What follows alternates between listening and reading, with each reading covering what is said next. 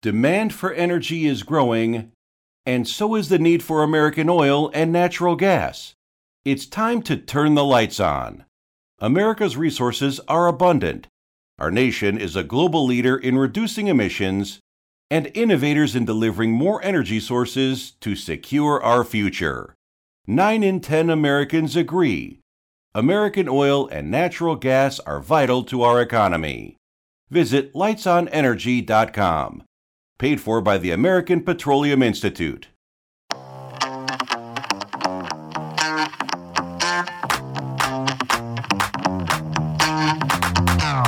You're listening to the Oil and Gas This Week podcast with Mark LaCour and Paige Wilson. This is the show for busy oil pros who quickly want to keep their finger on the pulse of the industry. Listening to the Oil and Gas This Week podcast brought to you by API. This is the show for busy oil pros who want to quickly keep their finger on the pulse of the industry. Thanks for joining us for episode 333. Hey, Paige. Hi. Wasn't our last industry mixer in Houston incredible? It was. I met a lot of people. We sold out, had a great time, food, fun, drinks, prizes, raised money for a very important charity, met a lot of new people. It was a blast. If you're in Houston and you're not following our LinkedIn page, that's why you didn't know about it. If you're in Houston and you signed up, you should automatically get notified each month. If you're in Calgary, Canada, Lafayette, Louisiana, or Dallas, Texas, coming soon to a neighborhood near you. So pay attention. And you know what else is going on by the time this comes out? NAPE. North American Prospect Expo, one of our favorite trade shows in the industry.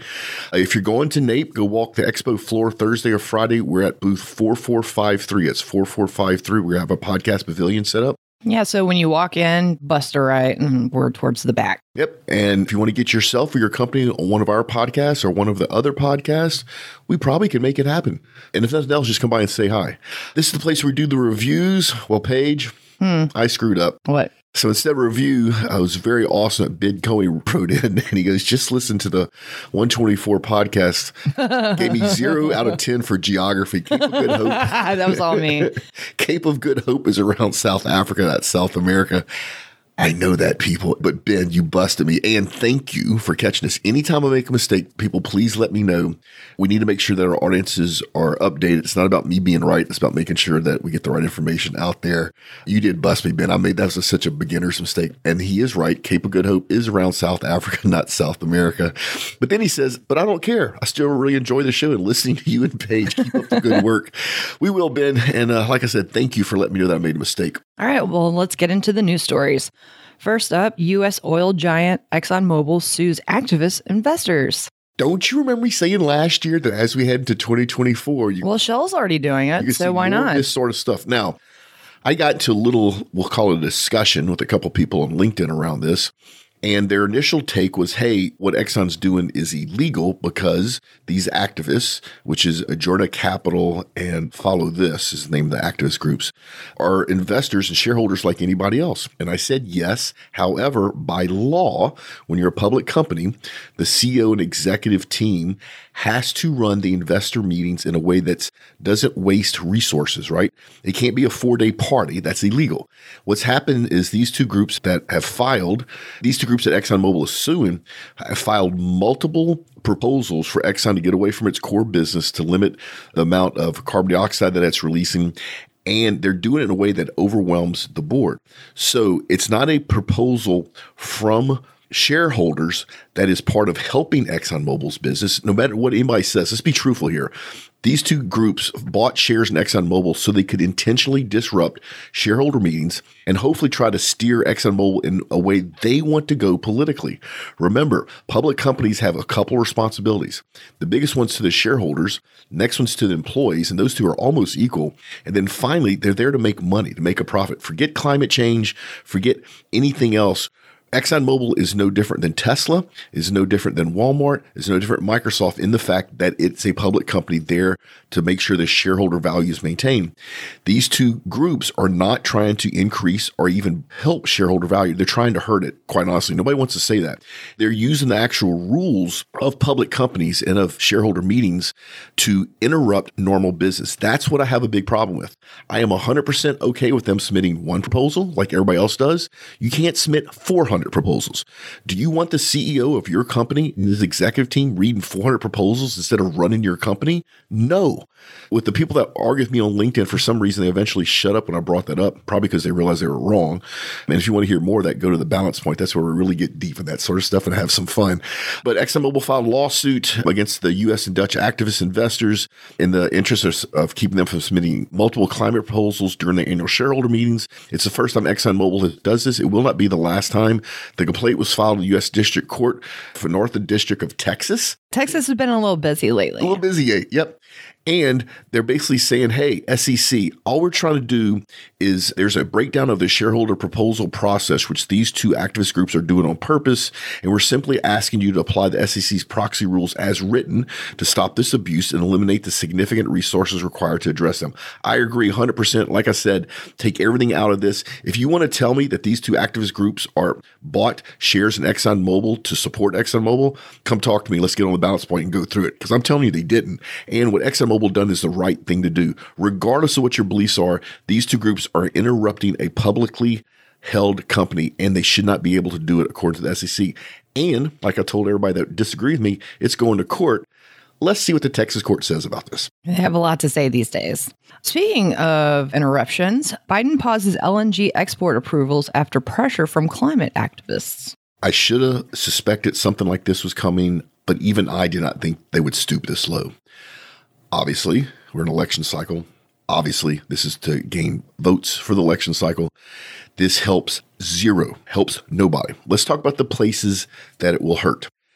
You've heard me talk for a couple years now, and you've read the news all over the place where Russia's chokehold on Europe, where they've always supplied natural gas during the winter, has been loosened and almost eliminated because what's going on with the war in Ukraine. Europe is no longer buying natural gas, or not buying much natural gas really, for Russia anymore, which is great. We're supplying that natural gas. What's going to happen to Europe when we can't supply the natural gas? What is their choice going to be? They go back to Russia. They have mm-hmm. no choice. Next thing is 60% of the world is fed with ammonia stripped from natural gas. Without the fertilizers that we use in modern society, you have about 3 billion people starve to death if you do the math. Don't want that to happen. They're not going to be able to get the nitrogen they need from ammonia if we can't export this LNG. Think of all the jobs that have been created by these LNG export facilities and then all the LNG import facilities around the world. That's going to disappear. This is utterly ridiculous. It helps nobody. The pause for pending approvals and future applications is nothing but a political ploy. And if you kind of read through this, you can tell that it's exactly what it is. The other thing that really bothers me about this, if you look at our current administration's cabinet, you look at their statements, they're basically saying that we've had a lot of people, especially young people, and including people, some pretty big creators on TikTok, some influencers, say they don't want LNG because it harms the planet. I did some digging to some of the TikTok around this page, mm-hmm. and the mm-hmm. overwhelming thing I read with all these TikTok posts that are against this, that is one of the reasons that our present administration decided to postpone and pause the approvals for LNG exporting, is that they're worried that two things they're talking about. They're worried that our exporting of LNG will hurt the gas prices at the pump. Mm-hmm. TikTokers, the gas you buy in the put your car is not made from LNG. Even though they both have gas in their name, they are two separate things. Number one. Number two is they're worried about its impact to the environment if an LNG spill happens. It evaporates. it evaporates, people. Now, if it's spilled on you, it's cold and it could hurt you. It evaporates. It's not like crude oil. So, social media warrior, anti LNG warriors, you should at least understand what you're fighting against before you put your opinions out there. But by this point, I'm used to it. This is a political ploy. This is going to be a mess coming up when the election cycle and the primaries start happening. Well, we're not far from it. And we're not far from it. The one thing that makes me okay with this is no matter what happens during our upcoming election, this will be overturned for one reason or another. Either our next administration will just throw it out the door, or for some reason our current administration stays in power, all the political backlash they get from the rest of the world and the lack of revenue will quietly make this thing go away right after the election. So either way, I'm not worried about. It, but it's just crappy when organizations do this for purely political means, and they hurt not only people here in the U.S. but all around the world. Yep. Sad, really. Mm-hmm. All right. So next up, we have U.S. oil and gas deal making reaches fever pitch in 2023. Enverus says, Hey, listeners, you got to click on the link to this article and just scroll down like one third. And there's this graph that starts at beginning of 2022, goes into 2023. Let me describe it to you. every quarter of this graph talking about deals in our industry is in the top, say, half inch of this graph. And then we hit right now this past quarter, the fourth quarter 2023, and it's about four inches high. It shows you the big difference and how many deals are made.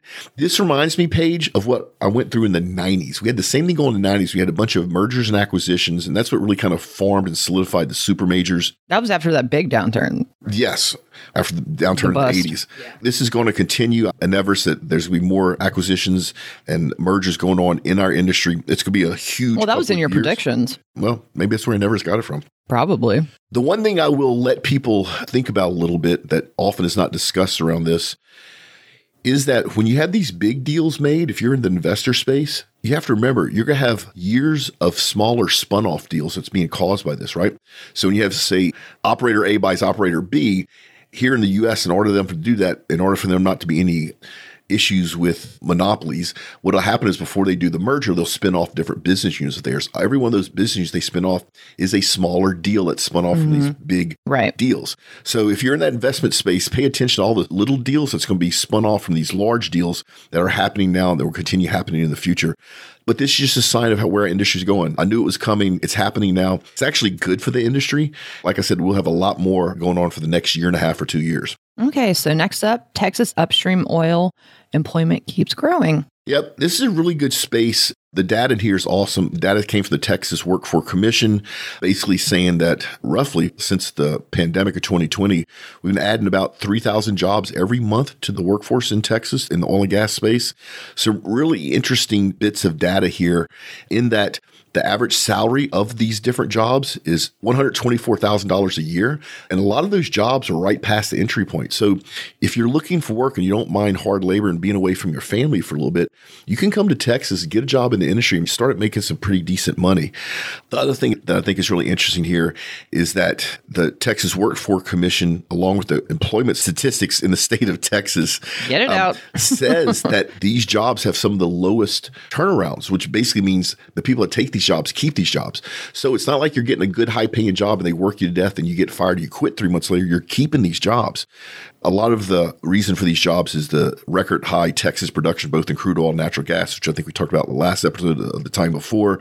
This is just making Texas a national and really a global energy powerhouse with our natural resources, making sure our employment stays really high, which is good for the people that need the jobs. It's also good for the state, for the economy, and eventually the world because we need to export energy other than this LNG pause that we're having. Yeah, no kidding.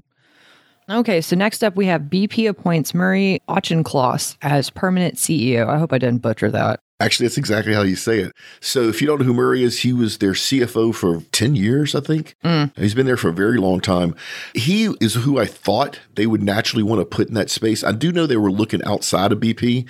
The problem at this point in history, especially with a super major and bringing a CEO from outside of the industry, is it would take them too long to get up to speed. Yeah, that makes sense. The other thing is you could bring in an insider from the industry. So, say a senior VP or an executive from one of your competitors, but then you get to the point where you have to poach them, and that usually takes more money and more approval from the board In time. and Yeah. more time.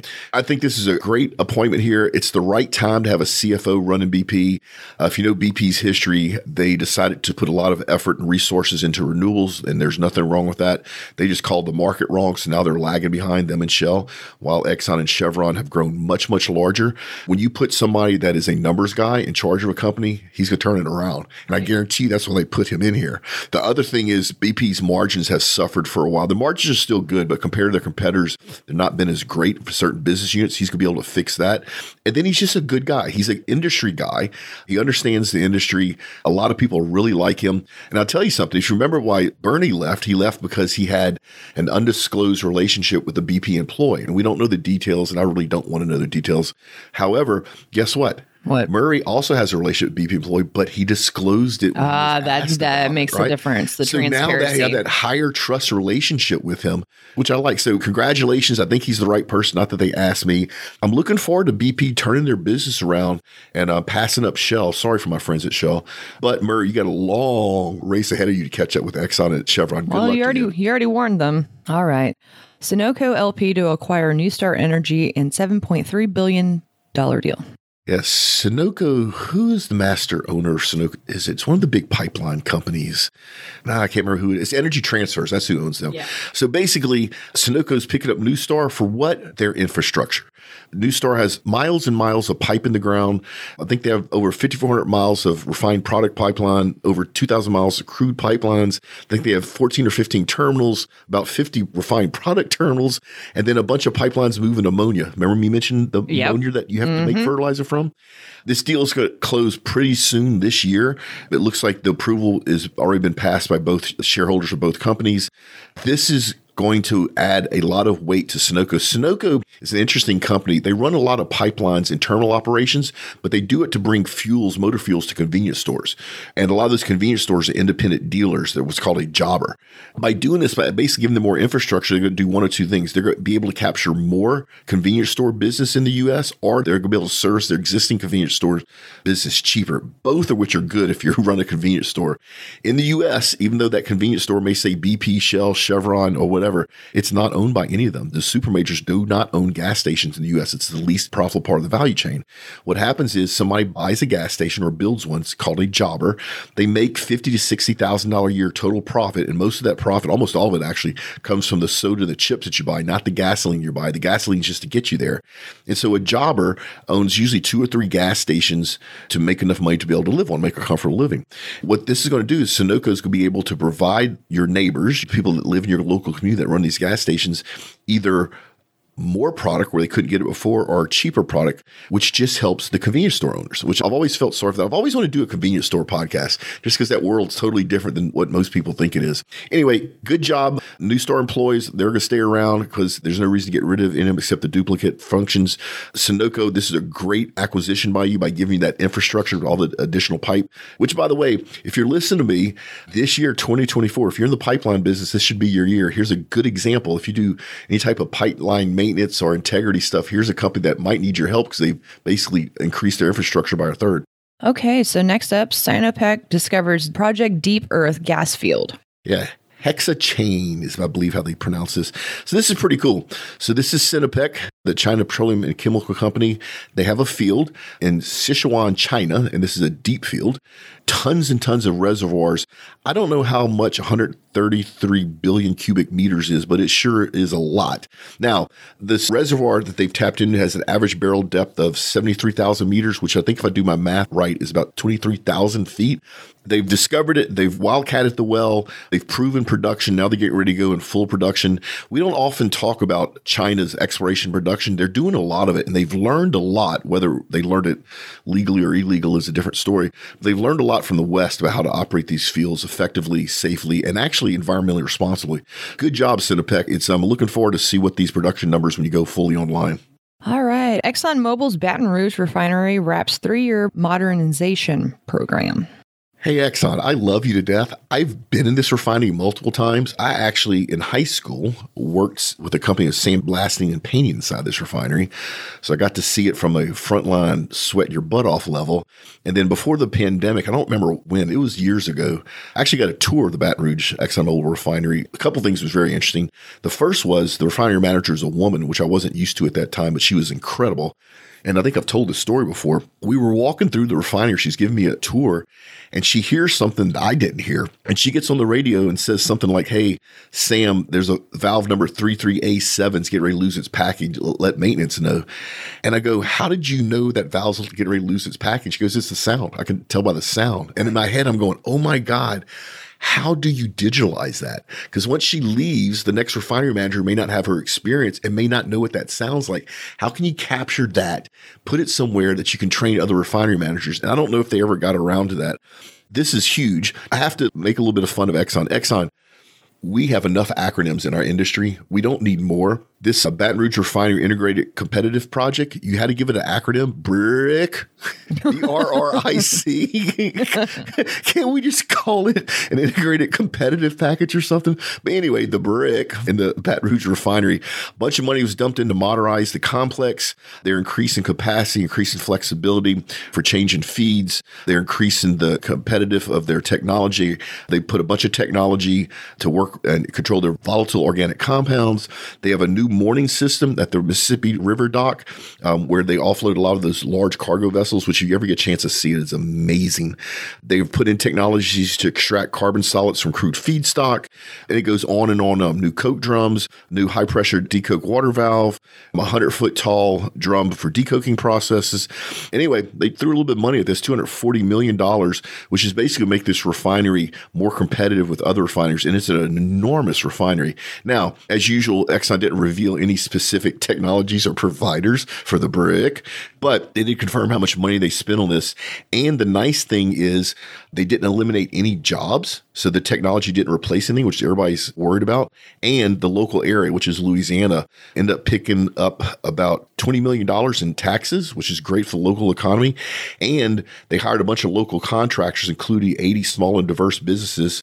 15% were uh, black owned and 40% were women owned. So, you know, hats off to ExxonMobil for picking suppliers to do the job right, on time, and on budget, which also helps the local communities they operate in. Like I said, I've been to this refinery before. It is an amazing. If you ever get a chance to tour it, go do it. My great grandfather worked for them. They called him Nub because he's missing some fingers. Does he work in that refinery? He might have, yeah. Wow. Yeah. So Small world sometimes. I know, I know. All right. So next up, new pipelines will bring significant volumes of natural gas to new LNG export terminals. As long as our current administration gets their Right. ruling gets overturned. Hence the Yeah, let me rattle off the pipelines that this is talking about and the jobs are going to be lost. The Golden Pass Pipeline, the Louisiana Connector Pipeline, the Connector Pipeline. You have the Gator Express Pipeline, the Evangeline Pass Expansion Project, the Venice Extension Project. You have the ADCC Pipeline, the Corpus Christi Stage 3 Pipeline, the Rio Bravo Pipeline, and on and on and on and on. All of these are being built to help bring the natural gas to export terminals, one of which is in Louisiana that we're going to talk about a little bit later. And this is going to allow these LNG plants to take this natural gas, compress it to a liquid, move it around the world where people need it, like in Europe, where it's freezing cold right now. We don't want them buying Russian gas to stay warm. All of these projects are threatened with what our recent government did with the pause in the LNG project. So this is just a mess. Now, I will say this much these pipeline projects, because they were already permanent, I don't think they're actually going to be affected completely by the pause and that our federal government did, but it will affect them in some way. The other thing that I do want to mention is that there's a lot going on in East Texas and South Louisiana and also Mexico as far as companies doing joint ventures together or sharing resources so that we can build all this infrastructure so we can supply LNG to the world, but also supply natural gas to Mexico, who has their own natural gas in the ground. They're struggling to get it out. And all this natural gas, all this does is increase countries' ability to provide cheap, abundant, reliable energy to their people, which then improves the quality of life it improves things like education, medical care, but it does other things that you may not think of. You know, you heard me talk earlier about food and the fertilizer made from natural gas. One of the things you don't hear anybody talking about is birth control. And for a lot of poor women in a lot of countries, their first step to get out of poverty is to be able to control when they want to have children. And by doing things like this, and boy, I'm gonna get some hate mail on this that I tied birth control to LNG, but it's legit. here come the activists. Yeah, a bunch of pipeline projects all built around LNG. Like I said earlier, if you're in the pipeline business, this is going to be a golden year for pipelines. We'll keep an eye on this. Like I said, expect these projects to continue, but we do need to pay attention to what our federal government's doing with this pause in LNG projects. Mm-hmm. Okay, Port Nola announces 226 million landmark grant award for the Louisiana International Terminal project. Hey, Texas. Louisiana's catching up with us. I talked about this earlier. So this is the Port of New Orleans. It's awarded been over $226 million from the federal government to improve their port. Now, there's a whole bunch of stuff they're doing here. One is they're building a new terminal, which is great for the Port of New Orleans and also the coastal communities there. And Paige and I both know that area of Louisiana. You get outside of the tourist area of Louisiana, and there's a mm-hmm. lot of middle to lower class people, Yes, unfortunately, right? They need these jobs. They can use these jobs. They're going to build a state of art terminal container, which I talked about last episode. They're also doing the same thing in Plaquemine. That's going to be located in Violet, Louisiana. I should do a trivia test and see how many people know where Violet, Louisiana is. They're putting in six class one railroad lines, which is over 14,000 miles of railroad. They're going to have inland waterways and hubs to be able to move all these smaller vessels around to bring all the goods in and out. Louisiana lawmakers have also provided another $30 million for early development costs, which is basically training the workforce to build all this stuff, which is great. I love to see all this. This project project's expected to create 32,000 new jobs nationwide, with 18,000 of the jobs being permanent here in Louisiana, with 4,300 of those jobs in St. Bernard Parish, the home of the white boots. And only people that laugh at that joke are the people from Louisiana because they get it. But this multi year, multi phase, huge port project is getting ready to kick off at the very end of this year. They expect the first ship warp to open in 2028. This is just great for the state of Louisiana, expanding their ports, being able to compete with Texas and between Louisiana and Texas, once this thing is done, I would really be worried, Port of Los Angeles and California. Your hold on being the largest port in the U.S., I think, is going to disappear right around 2027, 2028. That tracks. That definitely tracks. Okay, speaking of LNG, considering that's what this entire episode's been about, Asian LNG demand expected to increase in 2024. Yep, by 5%, which doesn't sound like a lot, but it's a lot. China's the largest import market for LNG, but so is all of Asia Pacific. I've said this for years. When Chevron started that project in Australia, which seems like 15 years ago, I had no idea what they were doing. I thought they were crazy. They somehow saw the Asian market for LNG before anybody else did, way before I did. That was genius. So a whole bunch of stuff going on one of the things that they talk about in this project, and I've talked about before in the show, is that once you export the LNG, you really can't open the market up until you can import it. Mm. And import it means you need to build the reverse of an export terminal. You need to build an import terminal that can offload that very cold, very high pressure LNG gas. Then once you import it, you have to turn it back to a gas so you can put it back in the system, which also means you need to build regasification facilities and infrastructure. All that is being done around the world. You know, I make fun of Germany doing it quicker than anybody, but I'm sorry, they did. You can see a lot more of these import terminals being built around the world for LNG. You can see a lot more regasification because the world is moving toward LNG. It's great for the environment. It's cost effective. It provides stable, reliable energy to people so they don't have to burn cattle dung or wood to cook their food or heat their homes. However, Paige, mm-hmm. with all this being built and the demand for LNG is there, and the demand for LNG is not going anywhere, it's going to disappear. If we don't provide that LNG, guess who will? Russia. Yeah. In the Middle of East. Course, yeah. Right. So the consumption of LNG is going to go up. We're building infrastructure globally. There's no way to turn that backwards. It's not going to even break even. It's going to go up every year, and somebody has to supply the LNG.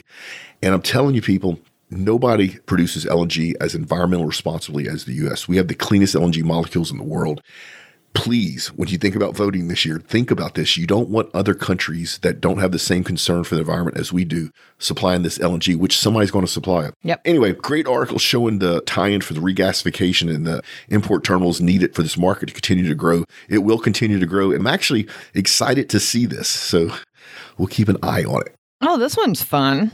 Jane Fonda joins activists, fishermen in protesting New Orleans gas conference.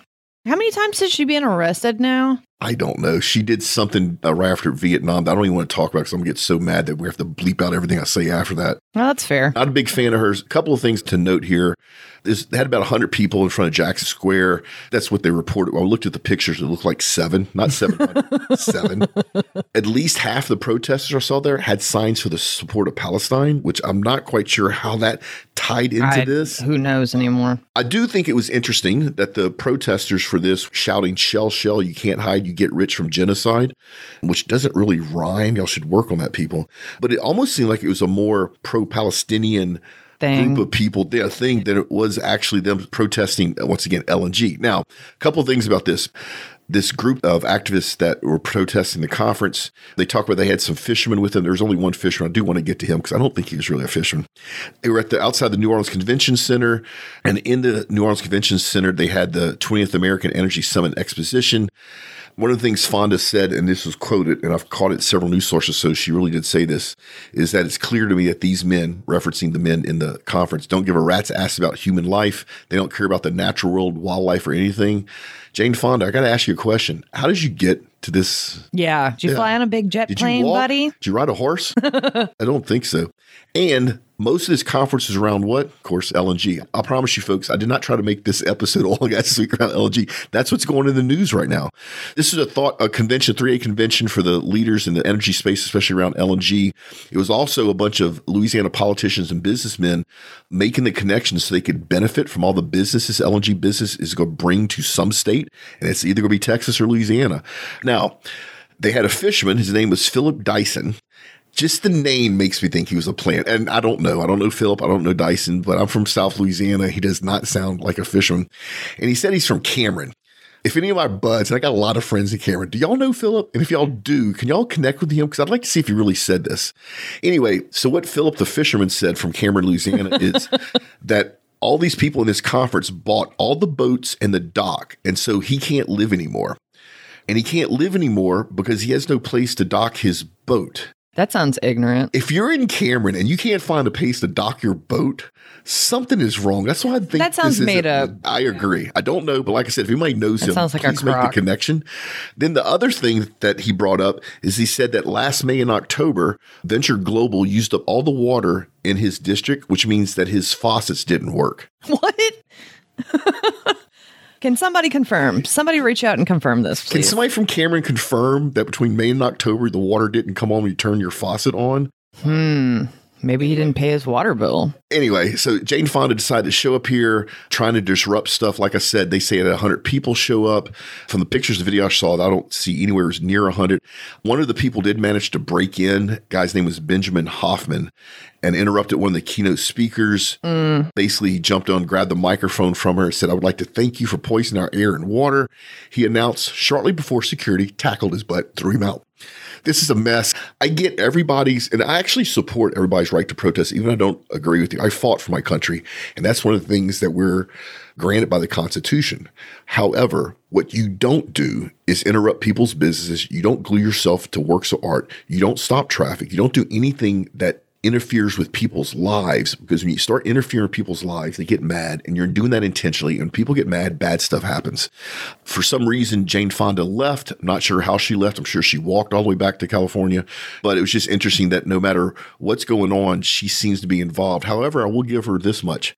The large activist groups that she used to be a part of, think of Greenpeace and all that, they no longer want her there. And so now she's out. That speaks Now she's protesting with fishermen from Cameron outside of the convention center, New Orleans. So, Jane Fonda, I think your days as a top tier protester are probably about over, which is good. Good for all of us. I forgot she existed. I honestly thought she had died.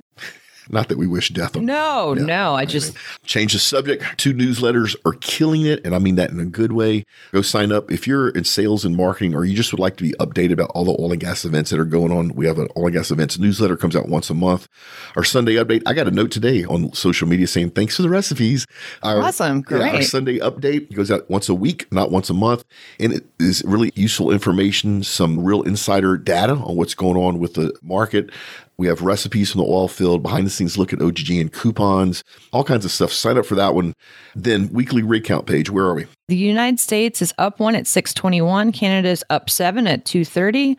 Internationally, we're down 23 at 955. What we expected. You heard me mention this earlier. Just go sign up for our LinkedIn page. Shoot, we're almost at 60,000 people have signed up for that. Best place to learn about what we're doing. Merch, we got the best. No questions asked. Actually, let's look at this morning. If you search for oil and gas merchandise on Google, we now come up number one because we are. Go check it out. We have some cool stuff. Finally got the proofs in for our baby and children's clothes, but we haven't put it out there yet. I'm hoping by the time you hear this, we'll also have children baby clothes on the merch site. If not, just give our team another week and they'll be out there with some great stuff coming out. Speaking, if you want myself and our experts to come do a live podcast, let us know. Happy to share details with you. First Friday Q&A, you know the drill. Ask a question. Uh, if we use your question there, you get a big shout out. Remember, people, if you're in NAPE, come to NAPE. Come check us out. Booth 4453. We'll be there Thursday and Friday.